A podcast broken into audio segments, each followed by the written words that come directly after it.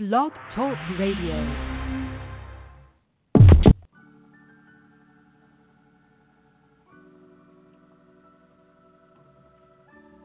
Welcome to the Moscova Media Podcast. I appreciate all the loyal listeners, whether you're from India, just realizing I got some listen- listeners in India that are in the marketing.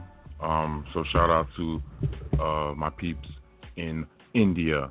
Um, I'm here with you, my friend. Anyway, uh, shout out to all the listeners on uh, iHeart, iTunes, Blog Talk Radio. Uh, appreciate you, Blog Talk. Please keep doing your thing. Um, to all the people, millions of listeners on iHeart and uh, iTunes, Blog Talk Radio, Deezer, uh, Google, uh, soon to be Amazon. Yeah, I want you to ask Alexa to hear my uh, sexy, uh, deep voice. Um, and you know, me and Alexa could get it on. I'm just kidding. Um, so I definitely appreciate the the networks that we're on. Uh, I appreciate everybody for following us on Twitter, uh, Clubhouse. Now I got to start mentioning, uh, which is cool. Uh, Facebook, and you know you can just search Moscova Enterprises on Facebook, on Twitter. We are Moscova ENT, and also on Instagram. You can find me at V Moscova. Also, the uh, company Moscova Enterprises, where we share tips, a lot of content, also advice, and uh, we're looking to bring a lot cool, awesome, amazing things to the mix that people will love and enjoy. Uh, Clubhouse, you know, want to shout you out. Clubhouse, if you're listening, thank you for all the amazing opportunities you have blessed us with. Um, people may not be aware of things like Twitter and LinkedIn and all the other networks that basically can do the same thing. It's just about focus and what you choose to do on it. I've gotten plenty of great jobs. Well, actually, just one great job on LinkedIn. Um, but well, actually, a couple. Actually, let me not lie. But and then um, Twitter. You know, if you use that right back in the day, uh, we, we used to be able to connect with celebrities and everyone alike. But I, I got a new tool in my arsenal, guys. I'm gonna be using it soon. Uh, ID MB, whatever, however you use those four letters, Pro. I'm gonna get that joint and then add more to my arsenal. As you know, uh, besides the digital marketing that I've been studying all these years, that you know really uh, enabled me to do a lot of influencer marketing. Uh, matter of fact, I want to shout out one of my s- sponsors, Dancing in Life. It's by a fellow who made sure dancing could be used to um, help people that are going through it in life. Because you know, uh, sometimes dance will and movement will help you um, meditate or or focus in or or whatnot. Uh, so you can uh, check out dancinginlife.com, one of our wonderful sponsors. Hopefully, to get more sponsors, uh, definitely help put on this show and other things I am working on. Uh, so it's great to have income, different income streams, and uh, definitely create your bread and butter, which would be great for everyone if they had a great bread and butter income stream that they can use to invest in other things, which the great Eric Uberman was saying. So definitely check out that podcast. His company has made $75 million um, thus far. Uh, so, you know, definitely uh, taking his advice on uh, income streams and whatnot. But more importantly, uh, today we have an amazing, an amazing guest. If you're not aware of acting, it is still going on. People are still acting. Uh, movies are still being worked on. Uh, TV shows TV shows are still being worked on, which means the managers still are working with their clients and looking to assist them. That is why I wanted to bring on today uh, Versa Manos, which is who is a Los Angeles-based talent manager and owner of Gorgeous Media Group. She brings over 35 years of entertainment and media experience to a roster of clients, which includes actors, writers, directors, and musicians. She is heavily invested in the industry, serving as a member of Film Independent, as an executive member of Women in Film, and is a former president of the Talent Managers Association. Her talent roster boasts a wonderful blend of established celebrities and developmental talent. She represents the interests of supermodel turned actress turned television host Rachel Hunter and celebrated British actor and crooner Richard Shelton. Casting directors and producers have come to trust Versa's fair minded approach and commitment to her clients. Her clients have appeared in guest starring and co starring roles on hit television series as The Walking Dead, Criminal Minds, Criminal Minds Beyond Borders, Jane the Virgin, House of Lies, Magnum, Hawaii Five O, American Housewife, among others. So, you, as you can hear, there's a lot of great uh, work that our clients have done and are going to do. Versa's artists are especially driven and passionate about their work. The writers and filmmakers on her roster have won numerous awards and accolades for their work and have screened at international film festivals. With her support, these artists and developing are developing new work and creating original content. Gorgeous Media Group, which was formed in 2013, is an organic extension of Versa's successful media relations firm, Gorgeous PR, which she founded in 2000. Her career, throughout her career, Versa has been a leading media specialist in the global marketplace as a internationally recognized as the client she represents. She was voted most in person by Time Out London and was subject of a three-hour profile on MTV Europe.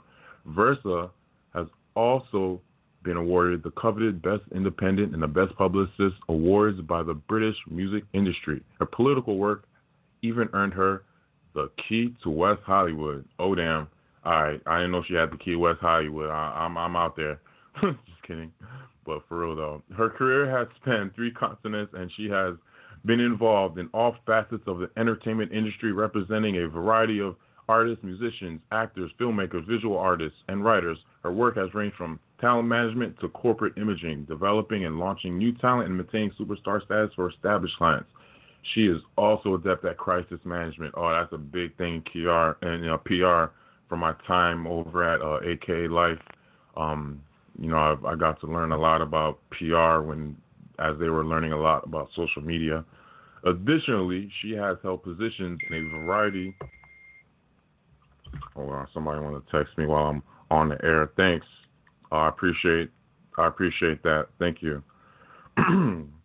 But anyway, as I was saying, let me uh, mute this because uh, I definitely want to focus in because her work has ranged from talent management to corporate imaging, as I was saying, developing and launching new talent and maintaining superstar status for established clients.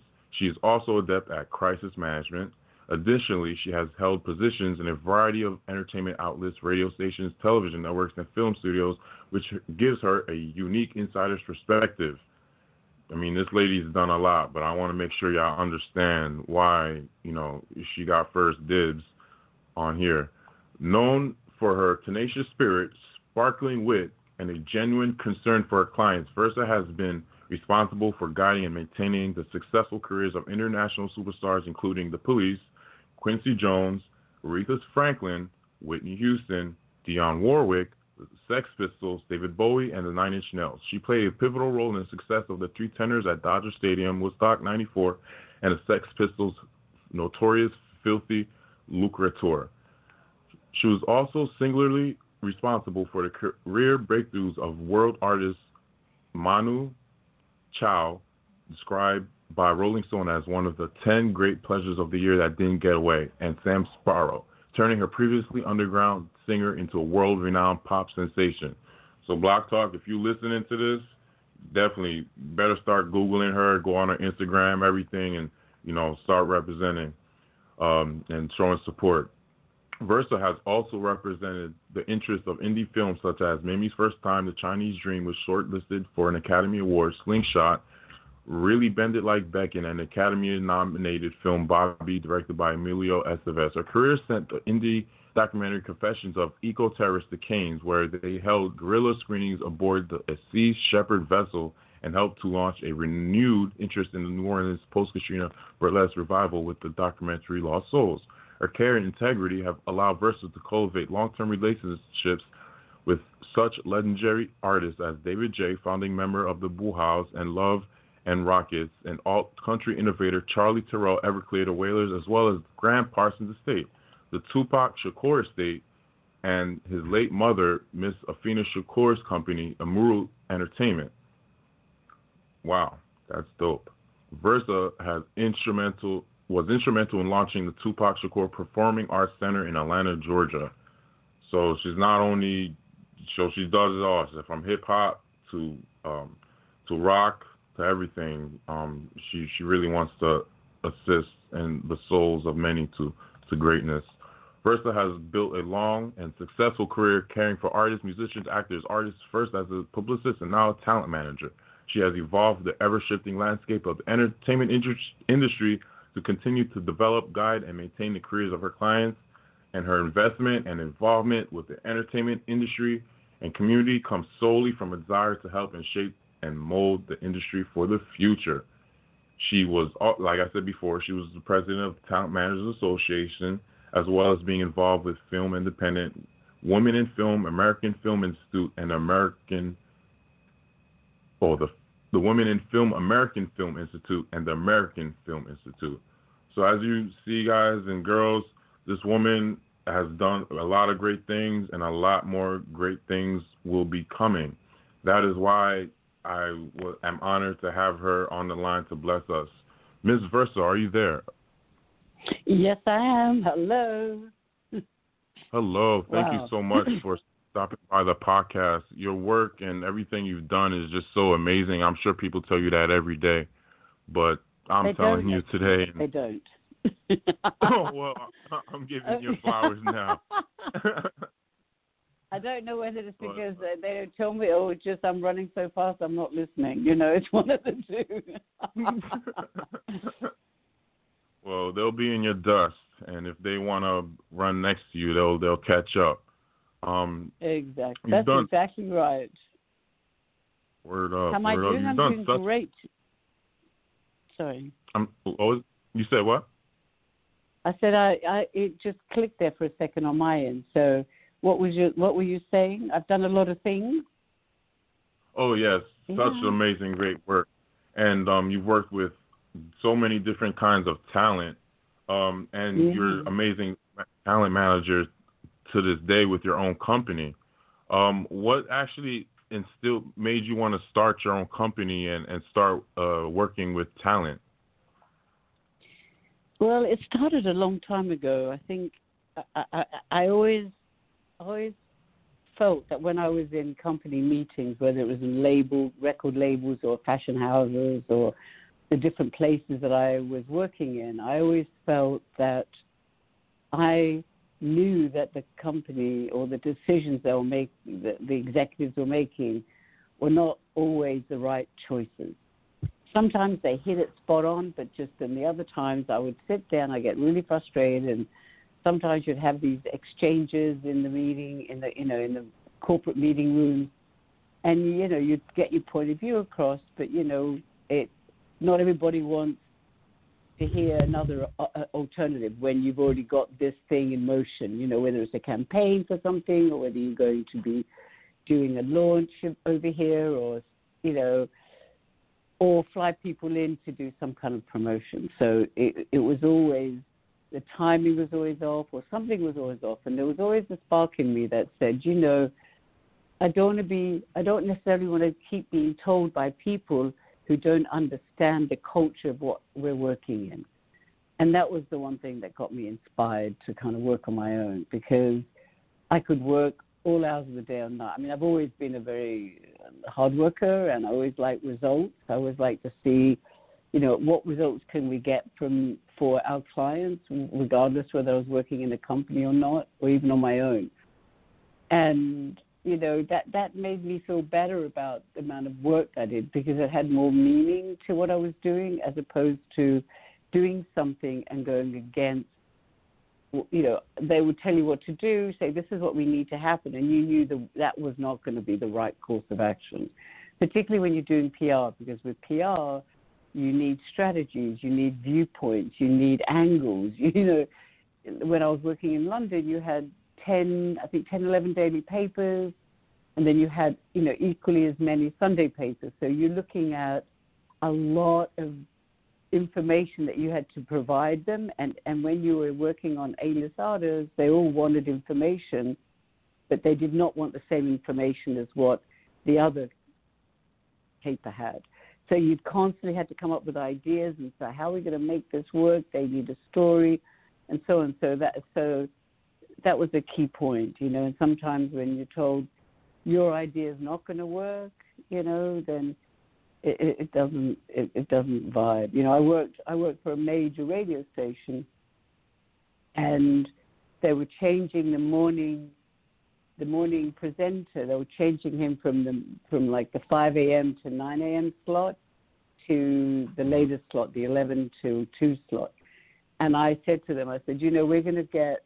I'm going to call the paper. I'm going to, you know, the big the big paper that was in the area. I said, we're going to call them. I'm going to set up a huge photo shoot, and we're going to get this featured in there. You know, they were like, oh, don't be so ridiculous. Why would anyone want to do that? And I said, well, you know, don't talk, just get into action. So that's what I did, and we were on the front page of the paper, and the ratings wow. went through the roof. And so there's always there's always the consequence of your actions. So if you're going to do this, that's going to happen. And a lot of the time, what a lot of corporate companies don't do is they they want this to happen over here, but they don't realize that the consequences of that may be this. And so they hmm. don't listen. They don't want to listen. They think they're right, and you know, this, I don't want to go to work every day thinking I've got to argue my point all throughout the day. Like this is how we need to do this campaign, you know, and so it's hard.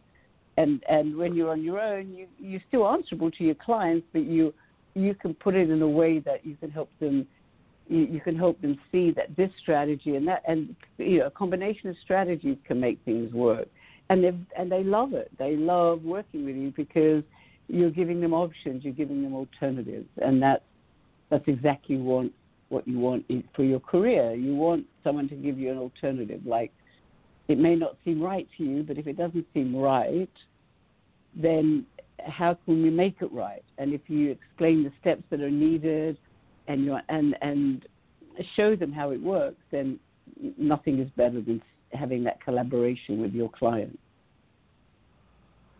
So, right, and, you know, and so, oh, go ahead. Uh, yeah, and just you know, you know, just if you're a young, no matter what you are, whether you're a young artist that's that's singing, no matter what kind of singing you do, whether it's hip hop, whether it's rap, whether it's you know all kinds of you know funk fusion, you know, um, whether it's electronic, you know, drum and bass, or whether you're pop or R&B or what, you know, rock or indie rock or shoegazing rock or you know whatever it is, um, or whether you're you're um, a young actor, whether you're a painter, or whether you're you know a, a, a properly trained Juilliard trained musician, whatever you are, you know you there's a there's a there's a way in which your creative mind works that somehow you need to, you know, people need to understand the way that creative minds work because not everybody understands them.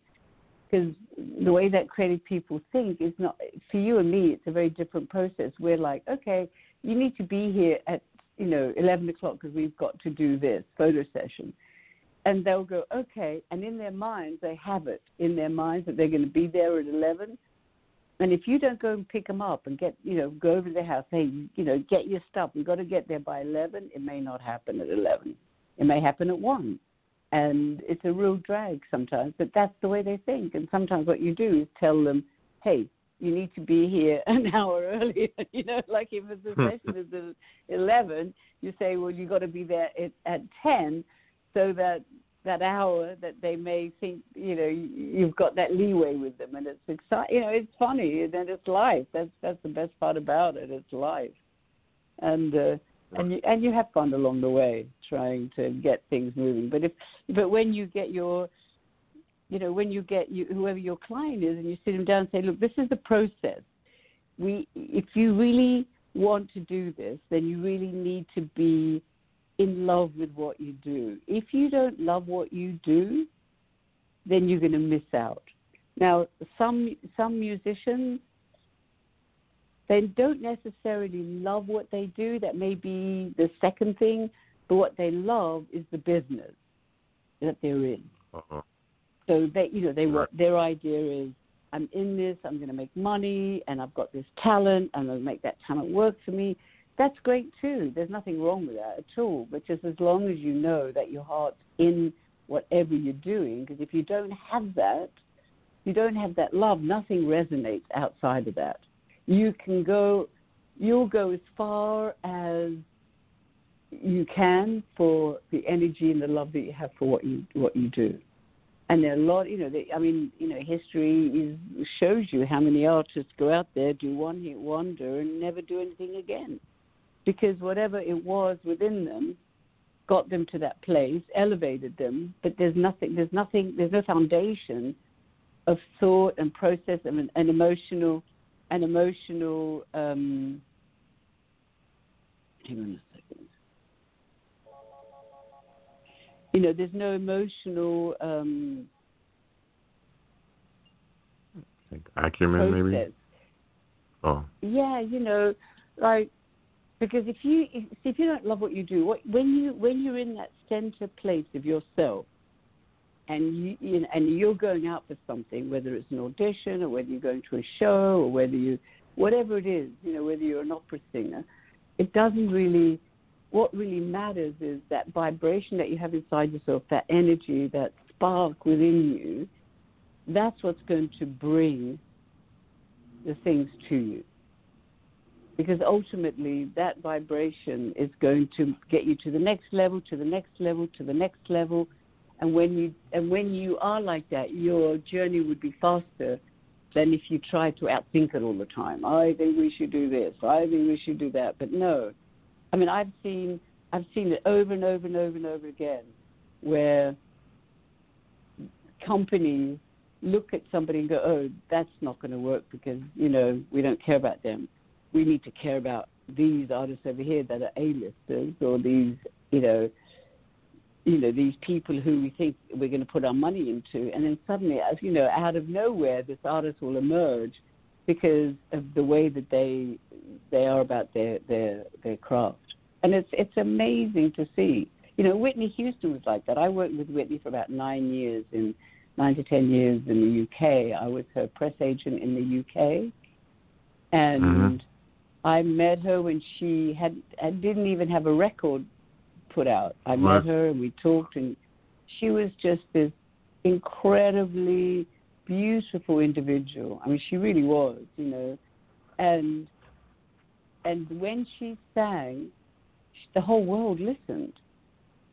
And Hmm. you know, look, look, and this is what this is what the love of your craft is. When you love what you do, it remains. It, she's left behind this incredible legacy, and it doesn't matter whether you know. Look at Robert De Niro. When you look at look at the work that he put into his his into his films, when you look back when you start at the beginning of his career with Mean Streets, I mean that that performance was explosive. You thought he was going to jump out of the screen at you because it was so explosive, and he was so present, and you just blown away. And all you can do is pick up the phone and call people. Hey, you got to go see this film. You got to see this new actor. He's incredible, and that's where that's what you have to do. you've got to get people talking, and you only get people talking when you've got something of real value to offer. definitely, definitely. You, understand? And you see that, right? yeah, that's that's making sense. Um, because you've been able to think out the box uh f- for so long, um, and it's and it seems like uh you've had to deal with um patriarchy or or no um Absolutely. right. As a woman and uh, you know I, I even though I'm a man I don't necessarily get first dibs on patriarchy um as a you know African American Haitian um man. Um so I can relate with with women on that aspect. But I, as a woman and deal, you know obviously you you've had to have a lot of successes and and a couple failures along the way. But how have you dealt with patriarchy and its sometimes sabotagey and you know negative uh, based?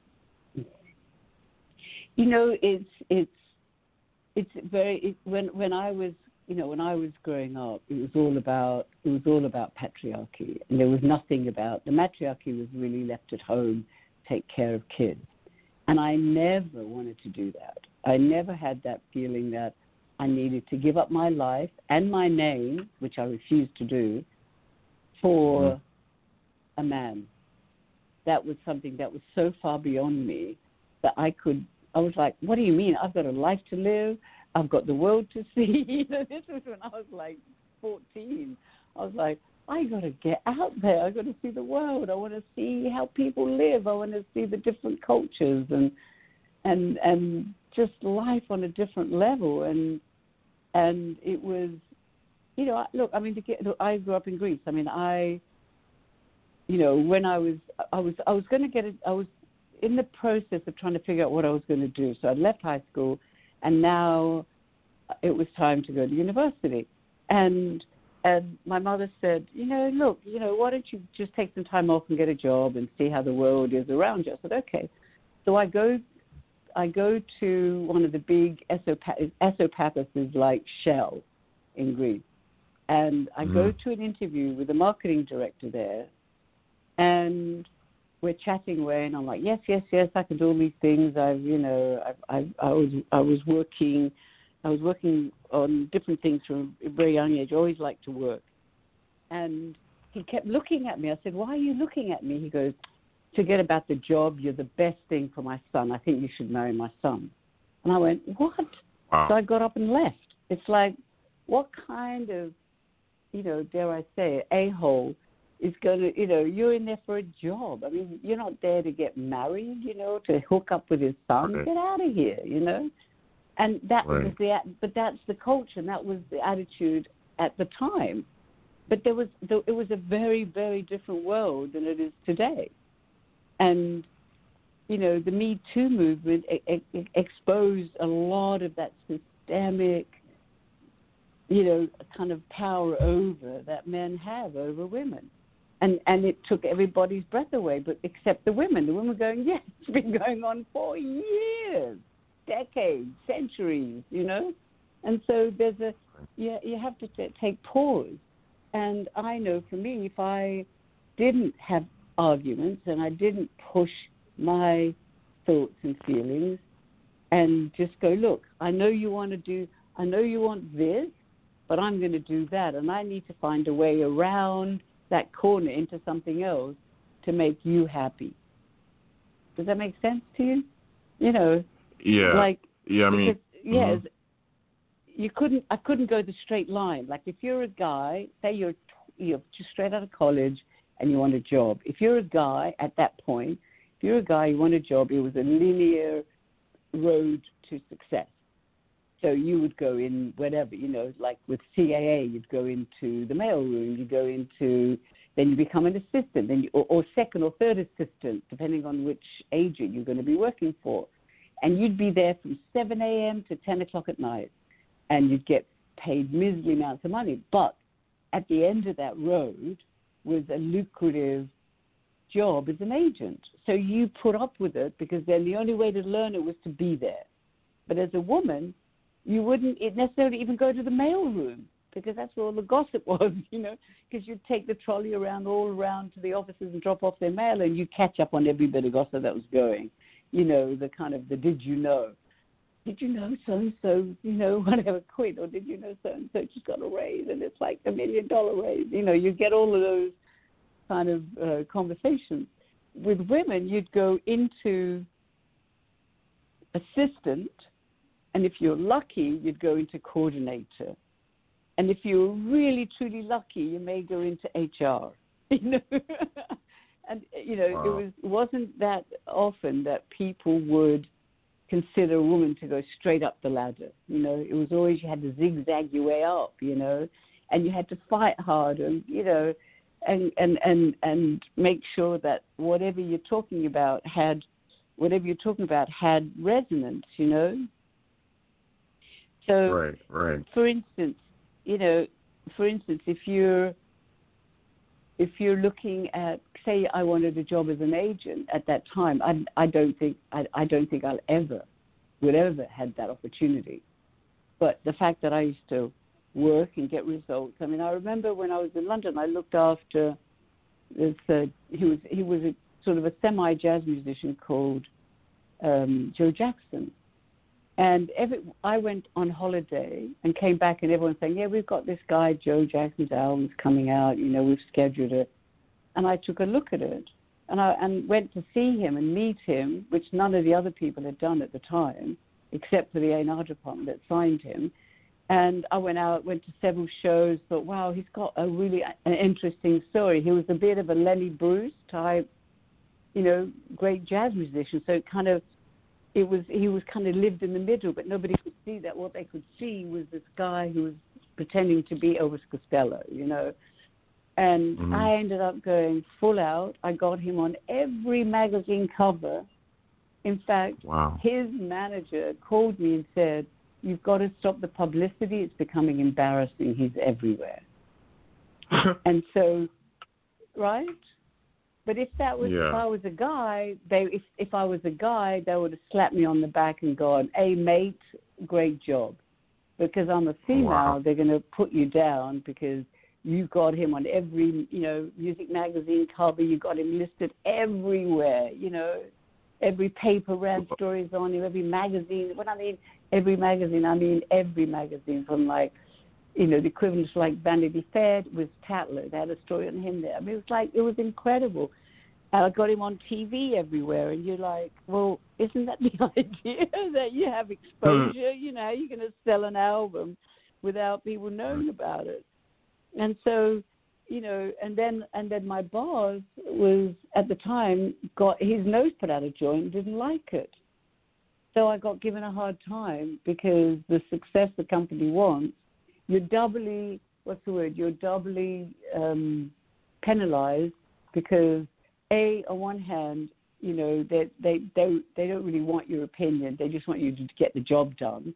So you go get the job done. Then when you do get the job done and do a really freaking fantastic job then you've got your boss being jealous and you know taking things away from you because they don't want you to do it you know.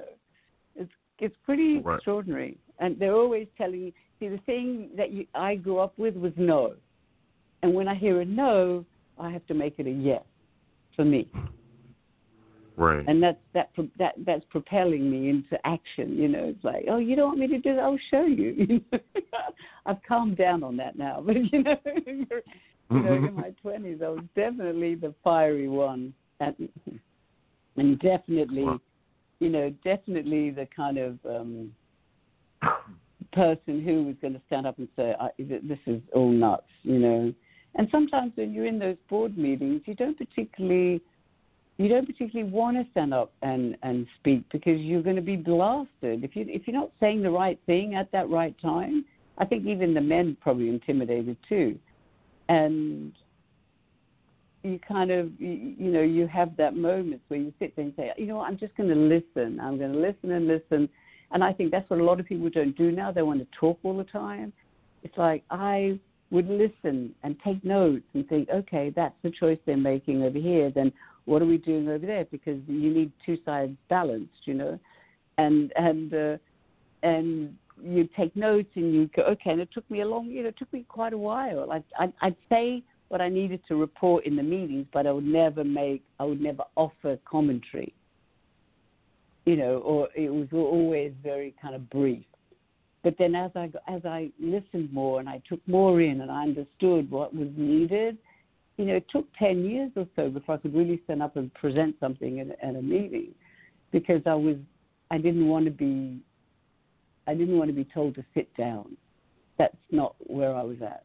And when you know, you can be told that all the time, like be quiet, shut up. You know, what are you talking about? You know what you're talking about even though you probably Oh. do know what you're talking about.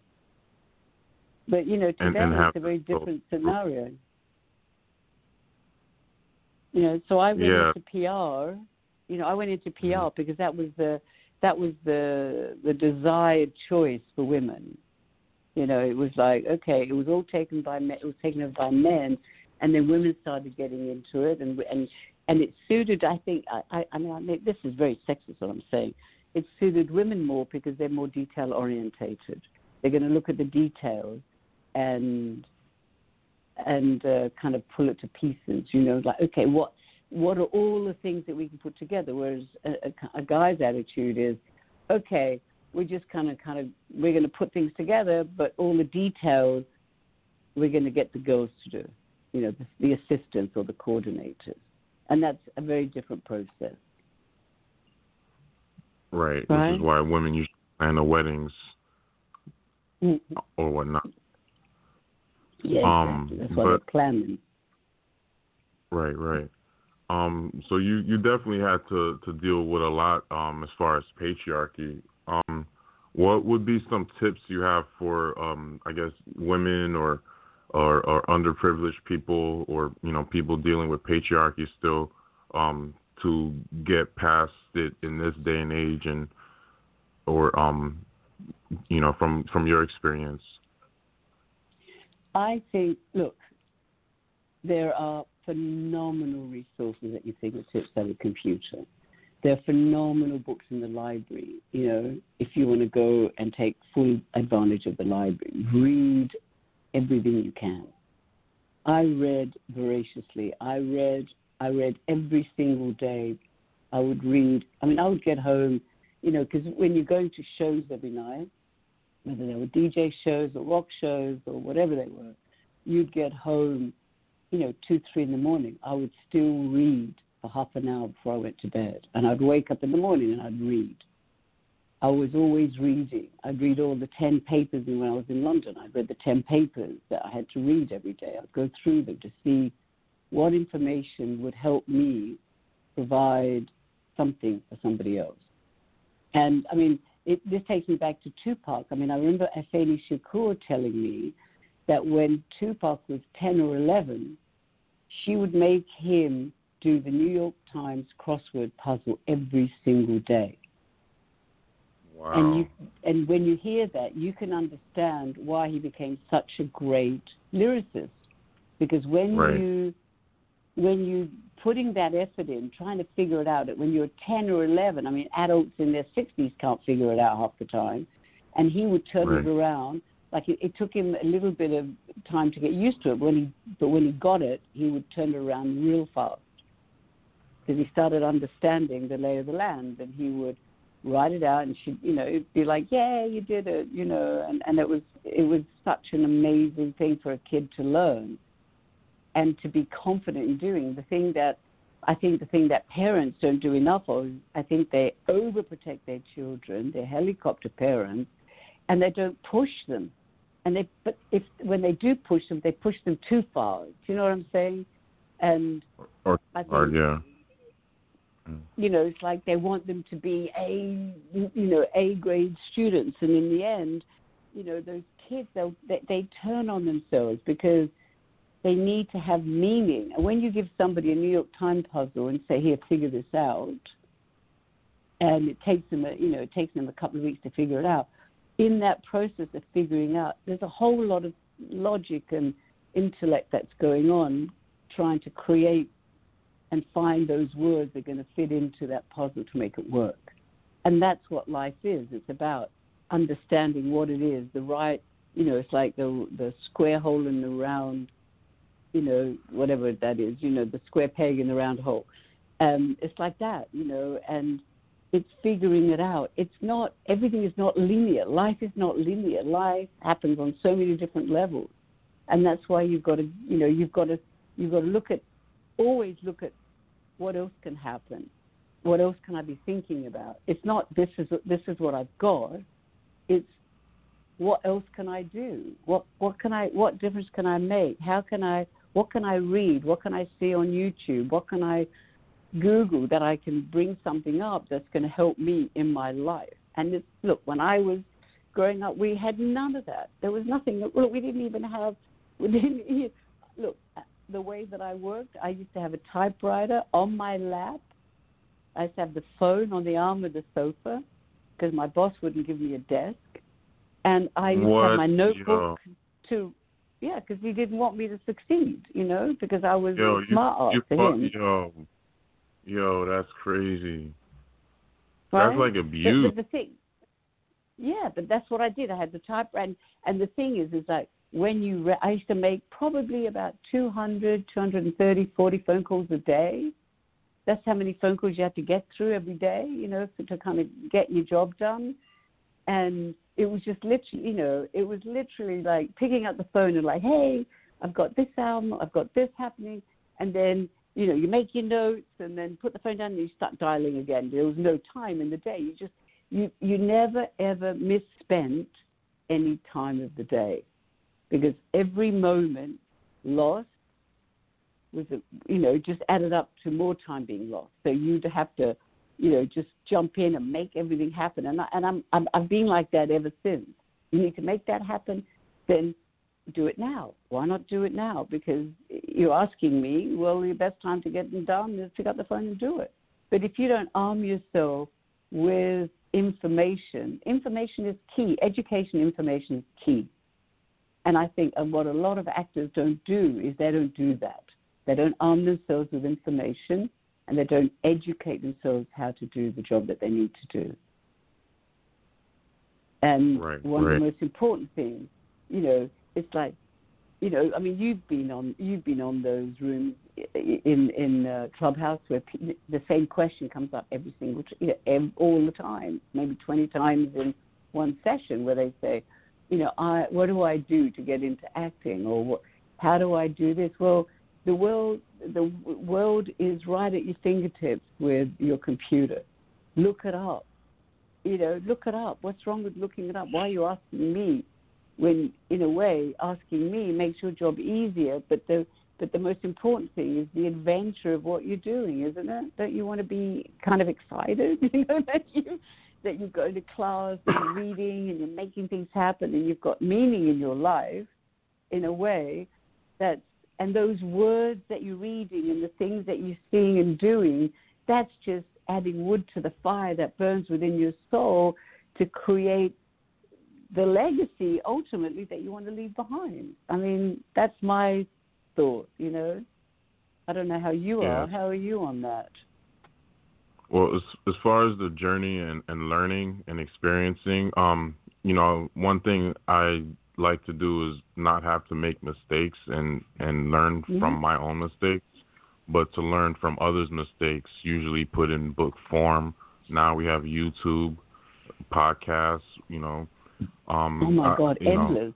hmm Right, there's YouTube University where you can basically learn anything, and it's allowing a lot of people to get uh, lazy um, when you could just have your phone and it can um, basically look up everything for you. But sometimes people don't even want to use that. Um, so for me, at least, um, I know putting in the work will help me learn what I need to do, which is even when I used to work, you know, menial jobs at like Burger King or restaurants and stuff, I would always kind of want to learn all the different positions, even though that they may not have been my job, just so that I can, you know, I like learning for one, and then it helped me maybe do my job and see other aspects of where other people may be coming from, you know, what the manager's stress might be, you know, or Right. you know the the the um the uh, the bar back stresses and you know just try to be more human and understanding um while at the same time you know realizing more so now that you can't always you can't really let people use you because if they're not willing to do the work for themselves they're definitely not going to do it for you or be there for you necessarily or they might be but um you know it just shows the people that when you see greatness in certain people, for me at least, when I see greatness, it's easy to see it in like basketball players when they get in the zone because I've been in that zone before on a on a court Right. where it seems like Yeah. nothing can miss. And you know, we have a lot of people, especially these days, talk about that, whether it be aha moments with Oprah, um, you know, Steve Harvey, Steve Harvey, you know, just trying to be more human and understanding. While at the same time, you know, realizing y- more so now that you can't always you can't really let people use you because if they're not willing to do the work f- for themselves, they're definitely not going to do it for you. to Eckhart Tolle and the Power of Now.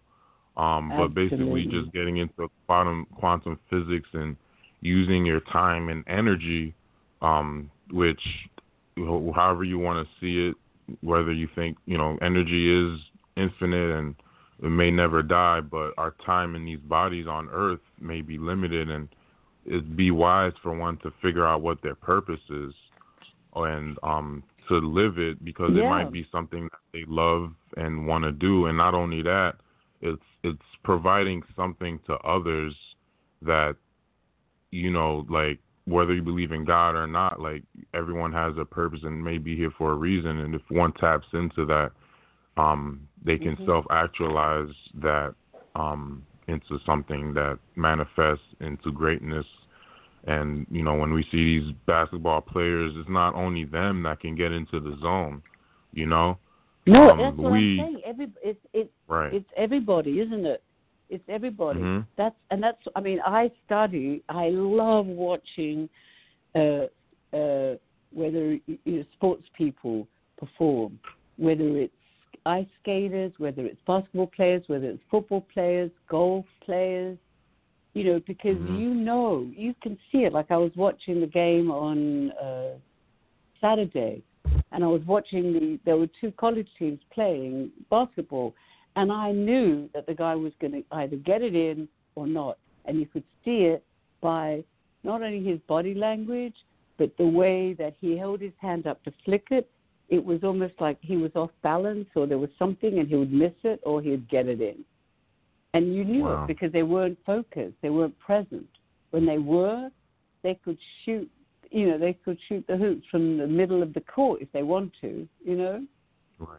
Right. And it's it, and and the say look at look I mean you could look at Tiger Woods' career, you know, when a lot of the emotional stuff started happening to him, it affected him as a person, as a player, and so he was missing everything. You know, he, when his right. dad died, oh my God! I mean, bless his soul. You know, when his dad died, he went completely off. You know, kind of completely off the map because he couldn't he couldn't focus because he needed that presence of his father to be there and that energy, that combined energy that that occurs in situations like that, you know, is is really important. It was really important to his career. Whereas you, when you look at Michael Jordan as a basketball player, when you see how like his fire was raging that he wanted to win, you know, and and he, mm. I mean he just took every shot, he took every pass, he pushed through, and not everybody can do that, and that's the same in business. You, it, there's no difference. The energy is very similar in, in in all of those ways, because when you're focused and you really are in tune with what, what your intention is and what you you know, it's not about you know I need to think about doing that. It's about I am going to do that or I am doing it, and you become it, and then you don't think about it because when you get into action that's when it all happens. See, your your radio show couldn't happen unless there was an action involved by you to make it happen, right? Yeah, right. Putting the pieces together to to manifest yes, it. And, exactly, and that's no different. You know, you could if you didn't do that, it wouldn't happen. And that's the same with those basketball players or those football players or those golfers or whoever. But you know, the way when you watch when you know when you watch those teams rowing on the lakes, when you watch them rowing and you watch them and they're all harmonized and they're all in that zone, you, that that boat just glides through the water. It's just the most beautiful thing. But you know, mm-hmm. and the ones that are not, when they're just that nanosecond off, you can see there's there's an imbalance in the boat. and The boat's not going to go as fast if you don't have the sides, both sides aligned. You've got the left and the right rowers. You know what I'm saying? So right. you know, there's a difference. Definitely, so definitely. There's, um, you, you see, so it applies whether you're. It, so it also applies whether you're an actor, whether you're a director, whether you're a producer, whether whoever you know, whether you're a creative individual, right? When you when mm-hmm. you're, that's what it takes you've got to step out of the idea of it into the action of it. And that's the difference right. between, you know, Steve Jobs and some person w- w- working in a computer store or thinking I've made this computer and nobody's going to see it. He just went into action. He was, you know, I've heard ev- you know, everywhere he was not a nice man. He yelled and screamed at everybody. But maybe that's what he had to do to get his vision made and done. You know. That level and of so, damn perfection, right? Yeah, you know, and that's what it takes. And you know, and see, my job as a manager is to assist the souls of those creative minds to achieve the greatness that they need to achieve. That's my job. I'm there. If I can see them, you know, sometimes you know you overwork, you're tired, you make you, you start make decisions that are not quite right. So my job is just to finesse and, and keep them on the road where they need where they need to be. Both on a creative level, you know, not necessarily you know, I'm more on the emotional and spiritual level. Like like you really got to get focused and and breathe and eat properly and sleep well and those basic human needs are the first step to how you're going to get your work done. Because if you're tired, you know, when have you been tired and been able to write creatively or produce something that's going to blow you out of the water? Right, because so your emotions a, are affected. Every, yeah, everything's tied up. But when you're when you're rested and you eat well and all of that, your head's clear, your body's like, yes, we're getting tuned up. Let's make it happen. You know, and you know you're going to succeed. You know, you know it, and there's it's you know there's there's no question about it. Like with Whitney and and and Sting and the police and all those people were trying to. They knew they were going to succeed. There was no doubt in their minds about you know whether they were going to succeed or not. They were absolutely on the path to success. The only difference they didn't know was when. And the when right. comes is when you make the right decisions to take you from one level to the next, to the next, to the next because that's what it's about. Treat yourself well, right. and you'll be treated well in the sense that you're going to still have your battles along the way. That's a given. That's everyday life. You know, we, we're not going to, we can't get past that. So, you know, the, the journey is always of take care of yourself, and then the, the rest of the world will pay attention to you. And you know, right. if you, if, and that's why you have all of those you know, all of those bright stars just disappear because they can't, you know, they get caught up in all kinds of things they shouldn't be because it's so painful sometimes when you're going through a creative, when you're going, when you are a creative person and you're going through a crisis about how you want to do your next fashion shoot or you want to do your next, you design your next, you know, building, whatever there's a process that goes on in you, and that process can be overwhelming. And sometimes you need somebody to kind of go, "It's going to be all right. You're fine. You're on track," and to believe in you. That's that's a true, you know, a, a, that's when you're a true help to your clients. You know, when you believe in them and you're there for them, and you know, I don't, I, you know, look, I'm a mother, but I'm not a mother to my clients. I just don't believe in that. You know, I don't. I believe in caring, but people get confused with caring and mothering, and that's a big issue that I have. But because because you care, it means that you're. It means that you're a person who cares, not a person who's going to get into a whole matriarchal situation with someone. You know. Right which would be the other side of the pendulum um, instead of a balance um, mm-hmm. of a person doing what they can do for themselves while using right. whatever resources they can put around them. Um, and I mean, when you were 14, if you didn't make certain decisions, you know, good and right decisions, you wouldn't be able to have a lot of successes. Right, because I was always fighting. This is what I want. I mean, fortunately for me, I had a father who believed in me, and I thought that was just simply incredible. That you know, I mean, I, I, he asked me one day. I, I, don't even. I must have been. I was younger than fourteen. I was probably twelve or eleven. And he said to me, "What do you want to do?" And I said, I want to write. I want to write. That's what I want to do. I want to write. I want to be. And at that time, I was wanting to be a journalist. And he said to me, "Okay." Then he disappeared, and he came back and said, "Get dressed." I went, "What?" He goes, "Get dressed, get changed," because I was in my school uniform. He goes, "Let's go." So I had to go get changed, go with him. Went into town, where they were selling typewriters. And he, we walked in. He goes, "Which one do you want?" I mean, I had no idea. You know, I had no idea Yeah. which typewriter I wanted. I kept staring at them, going, "These are fantastic typewriters, and they're worth a lot of money." And you know, that was a big decision to be putting to be put on me. But he said, "Take it. Take one of those, and we're going to take them home." I go, "Okay." So I pointed at one. It was a Remington, and um, and we went home and I typed, you know, I typed after that, you know. I did a little typing course and and I learned how to type and and would write all the time. I found it freeing to be able to write. That's So- awesome, and Yeah. And that's another way parents um can help steer their kids in the right direction and out of trouble. Absolutely, absolutely.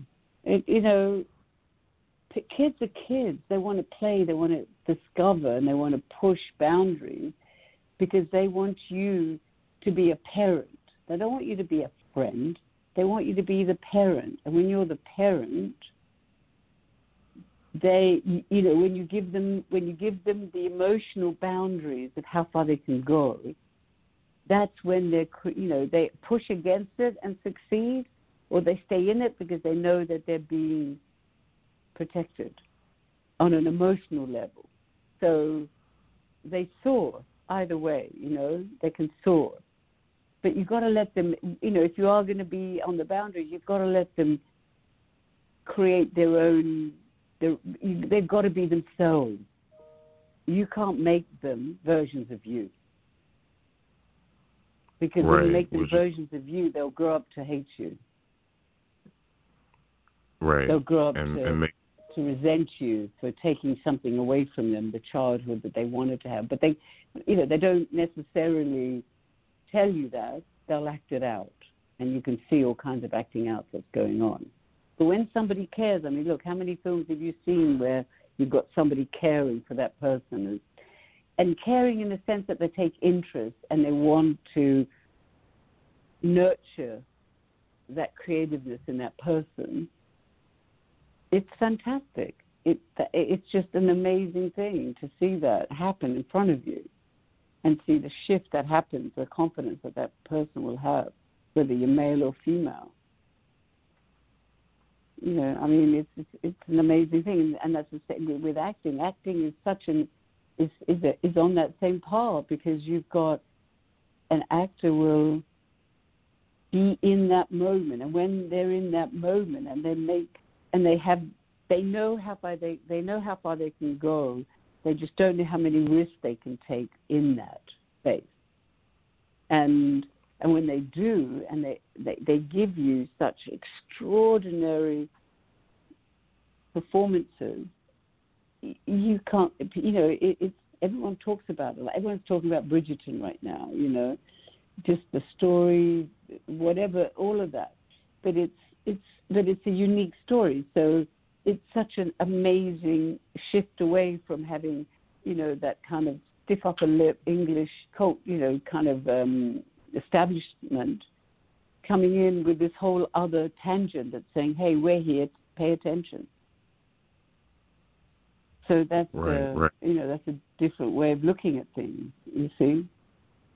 I mean, you know, when you do good writing, like the Ozarks, or you know, I mean, Aaron Sorkin can can get a bit long-winded and you know preach a little bit, but I mean, his but his dialogue is excellent. You know, when you look at the stuff, when you look at Denzel, you know, when you look at the work that he does, I mean, he's present, he's there. You, you he's unmistakable in who he is, right?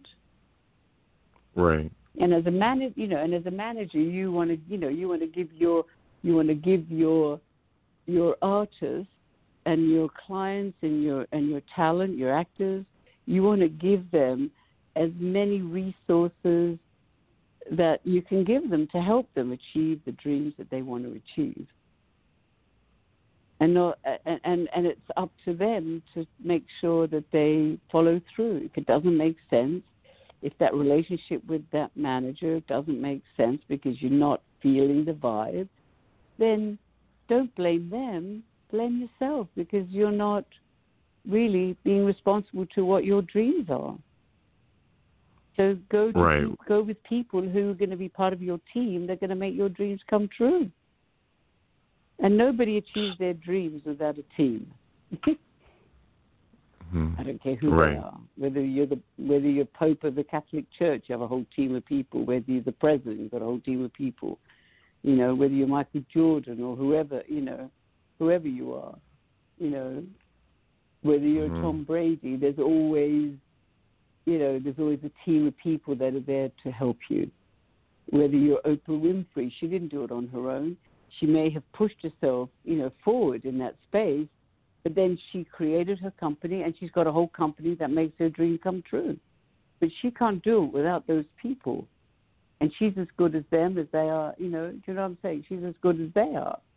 Because when you have, you know, when you have that team in place that supports your vision and push it helps push that vision forward, it's it's a phenomenal thing.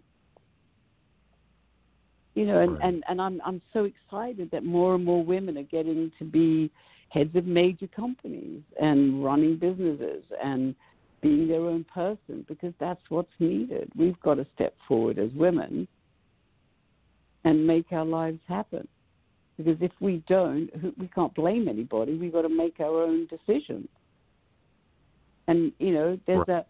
I'm trying to think of that movie uh, with Michelle Pfeiffer about, and you know, she was a teacher. Was it Gangster Paradise? I think that was the song, and I'm just trying to think of what the film was. And she said, "You don't have to get on the bus." And that's how I feel about life. Don't get on that bus if it's not for you. If if, if you're getting on a bus and, and people on the bus are causing you problems, why do you keep getting on the bus every single day? But don't get on the bus. Try something right. else. Get a bike. Whatever you have to do, you know, or get a, get the bus at another time. But don't keep getting on the bus because the same thing's going to happen every single day, and you'll never achieve your dreams when you give up your decisions and your responsibilities for yourself. So That's as we were saying earlier, read, read, yeah, you know, read, read, arm yourself not with, not with stupid weapons, but arm yourself with a weapon of knowledge, the weapon of education. That's a knowledge. That's a powerful weapon. And then you Right. become, no one can ignore you. You're unmistakable. You're absolutely, Like- you know, yeah, and that's and that's what you know. Whether you're, you know, like if whatever you want to be, wherever you, you know, wherever you want to be, whatever wherever you are in the world, you know, you've got to take control of your life. It's not about, you know, it, it, all that juju stuff that some of these new media people, those new things are saying. You, it's about your situation. What is it? Look, I snuck out. I had I love sports like beyond belief. I had a, such a love for sports, but my mother thought it was very unladylike for a girl to be going to to play sports. So I used to have to get up at five o'clock in the morning. I used to put on my, you know, my sports clothes. I used to travel, get on the bus, travel down to the track. I used to work out for an hour and a half. You know, an hour and a half, two hours if I could push it. Get on the bus, go home, get back into bed, and pretend I'd just woken up. And I did that for a long time, a long time, because ultimately it's about the decision. I mean, I, you don't know at the time. The time I was just so determined that I wanted to play sports. I would do whatever it had taken to do it. But do, you- do you understand what I'm saying? It's like you you can't accept the given because the given isn't always right.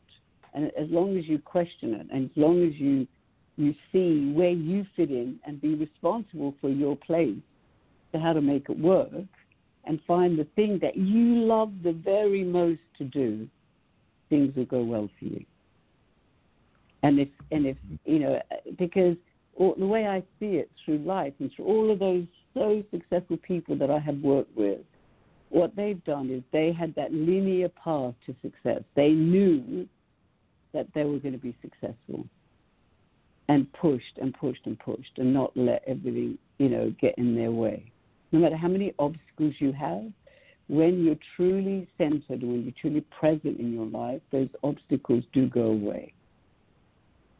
But the more that oh, wow. you, you go side, what? Yeah, mm, that's I, the way it is. Yeah, I was just oh, wow.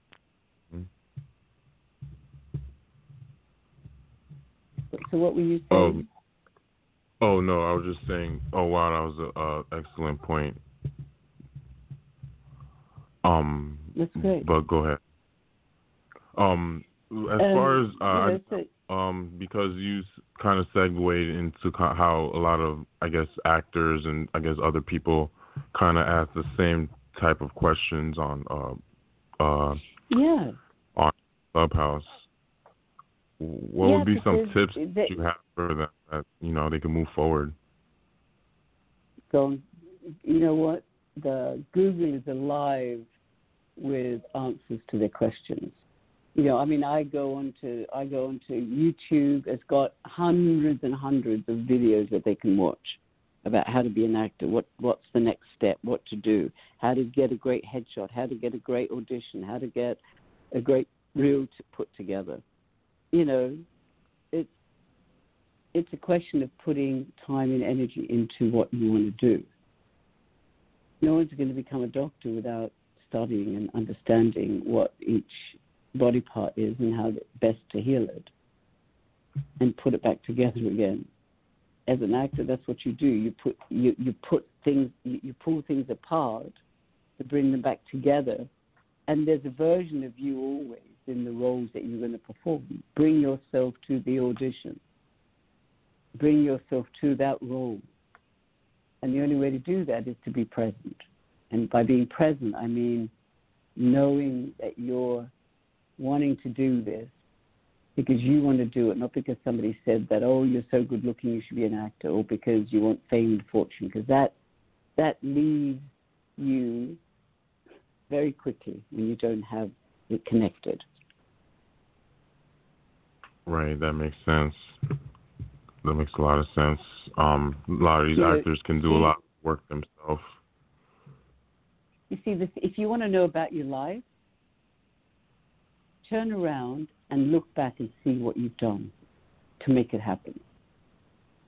Look at those footprints, look at the dots, connect the dots in your life to show you where you've gone. And now you're here in this moment. What are you going to do? And you can only look at what hasn't, what your life has been, or what hasn't happened, or what has happened when you look back. And you, but you're in, you're at any moment of your life, no matter where you are, at this moment you can make a difference. What is that difference going to be? You know, I hear these incredible stories on Clubhouse. You know, there's men talking about having gone to jail and spent time and you know lost their lives, but somehow the minute they turned they turned around and looked at what what is the footsteps in the sand behind them, the dots that connected their lives to this moment, and realized that they made some silly mistakes, stupid mistakes, ridiculous, horrible mistakes in their lives. And the minute they get that, this is not about guilt. This is just about facts. You know, I, don't want to judge anyone because we all have our stories to tell. And in telling your story, you can change your past because you made a decision at this moment to make it better and different.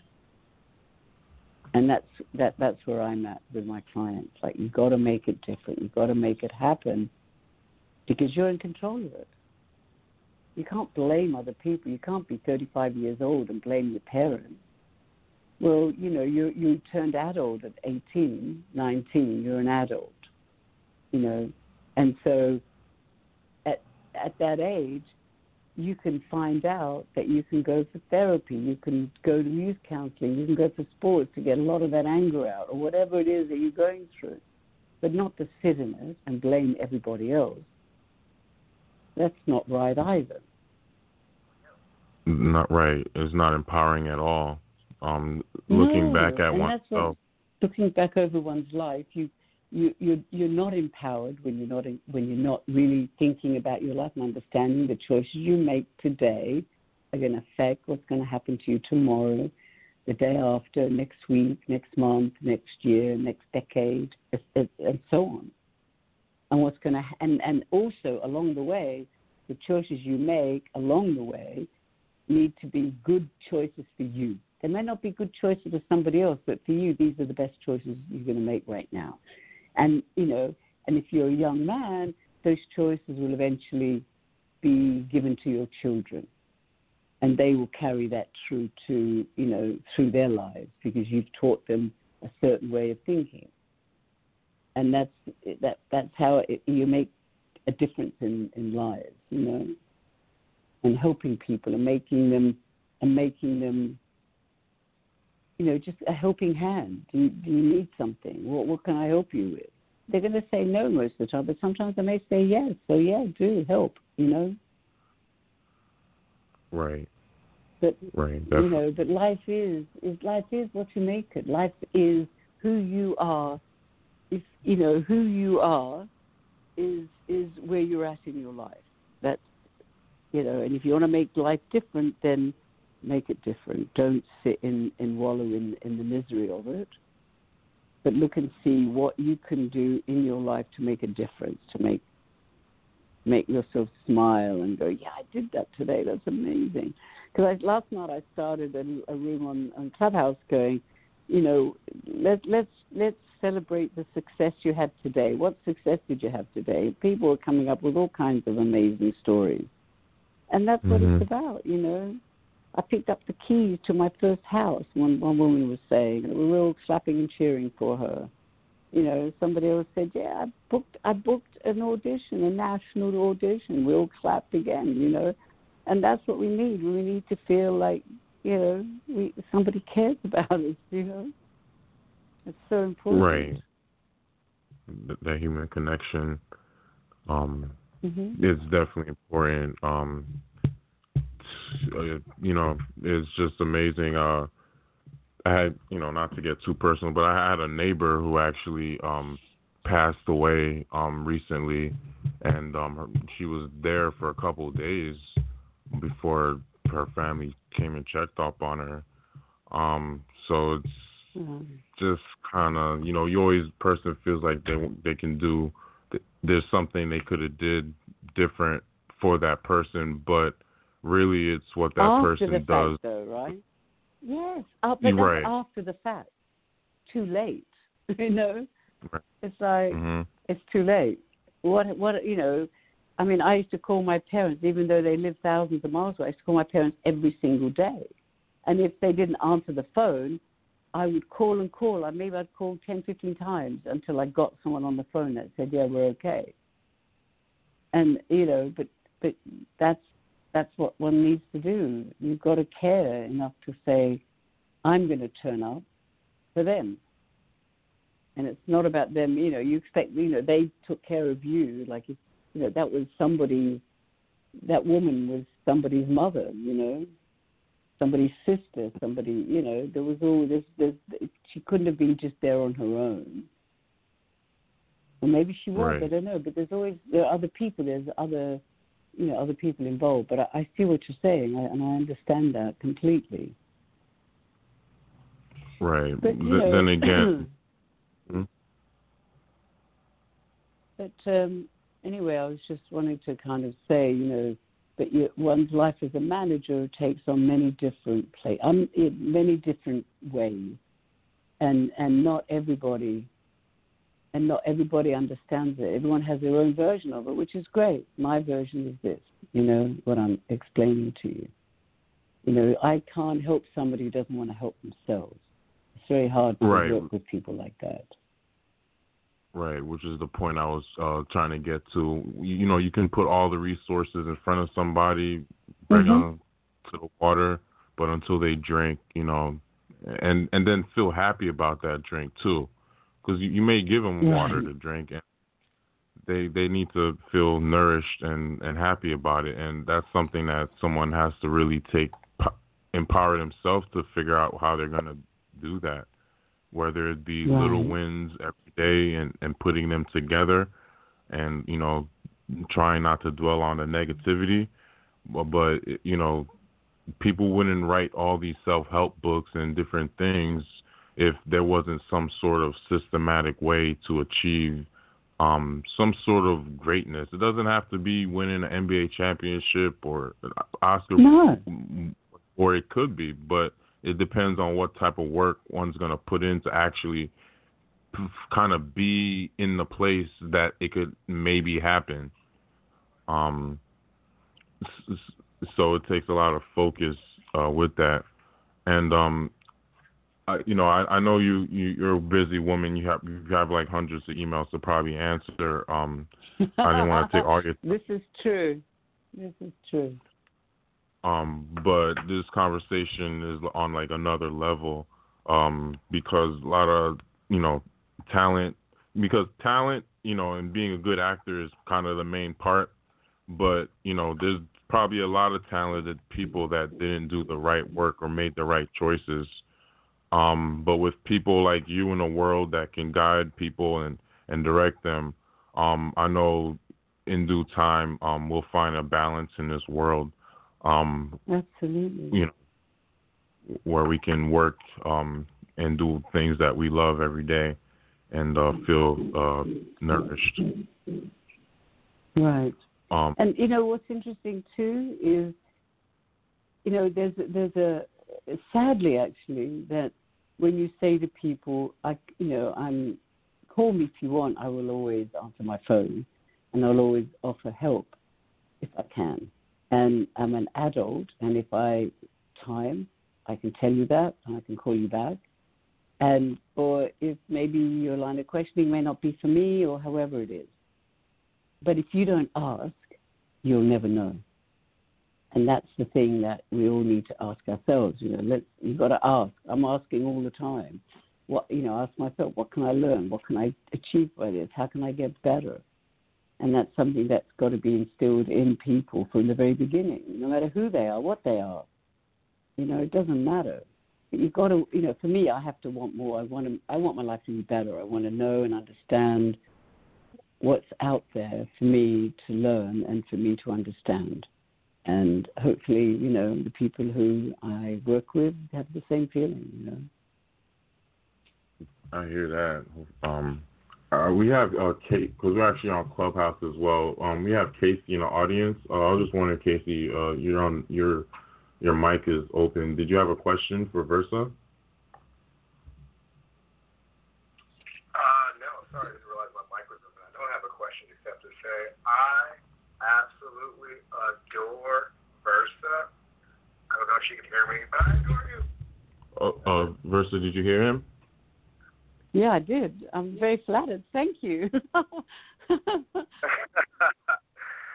saw you do in the room, and I had to come in. I just wanted to listen. I love everything you're saying. Um, you are you are a light in a very dark COVID world, and uh, I love it. Love you. Thank you so much. And, and who are you? I'm Casey. Uh, well, he probably you, he probably, you Oh. probably didn't hear him, but this is Oh, Casey. Hi, Casey. How amazing.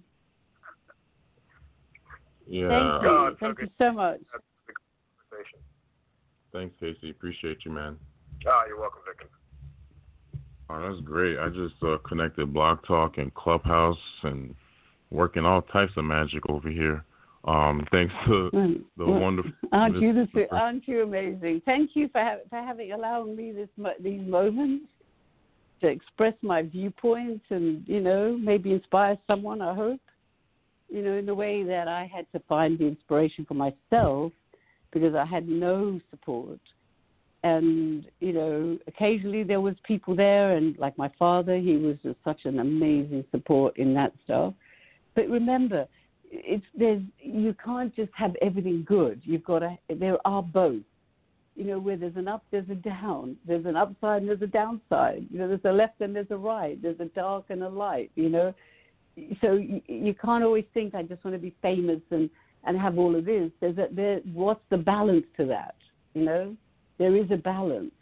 So somewhere along the line, you've got to make the right choices along the way to get you to where you need to go. Trust in yourself, so you trust in the people around you, so that that's going to push you to that next level.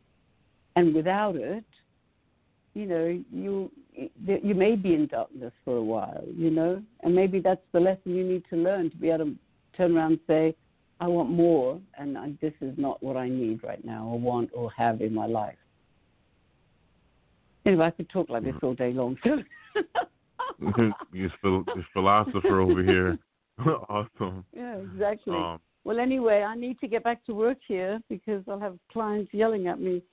So um, anyway, well, they won't be yelling at me. They're just it's like, why didn't you call me back? so um, um, just thank you so much for this opportunity, and uh, let's talk again soon. You know, at some point.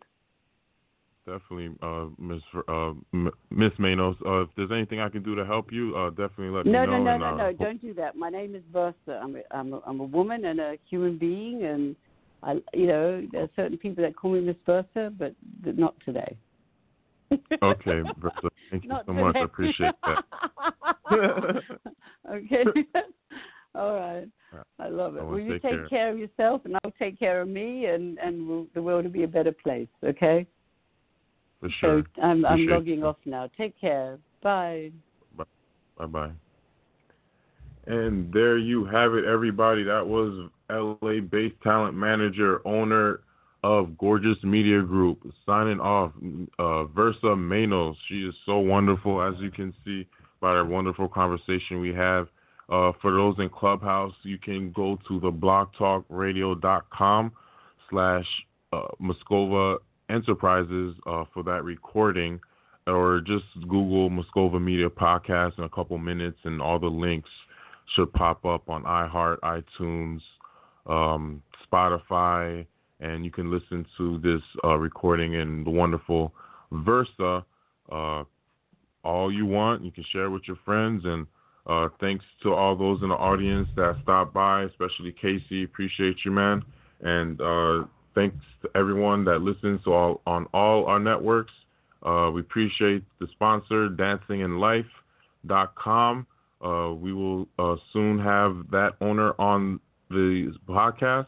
Uh, and just thank you, Universe, because this was such a wonderful uh, interview and, you know, really conversation and her sharing so much amazing uh, insight uh, that is basically like, you know, you can use it in any aspect of life and it's it's universal and it's ongoing.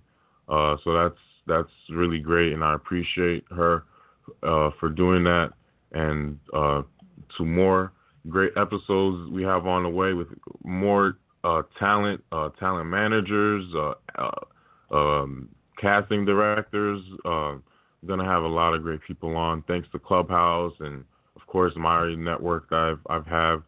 Um, I just appreciate everybody. Just got a green screen in today, so hopefully you'll be doing video soon. And peace and love, everybody. It's your man Vikins Moskova signing out, but not signing out forever. We'll see you soon on Moscova Media Podcast. Peace and love.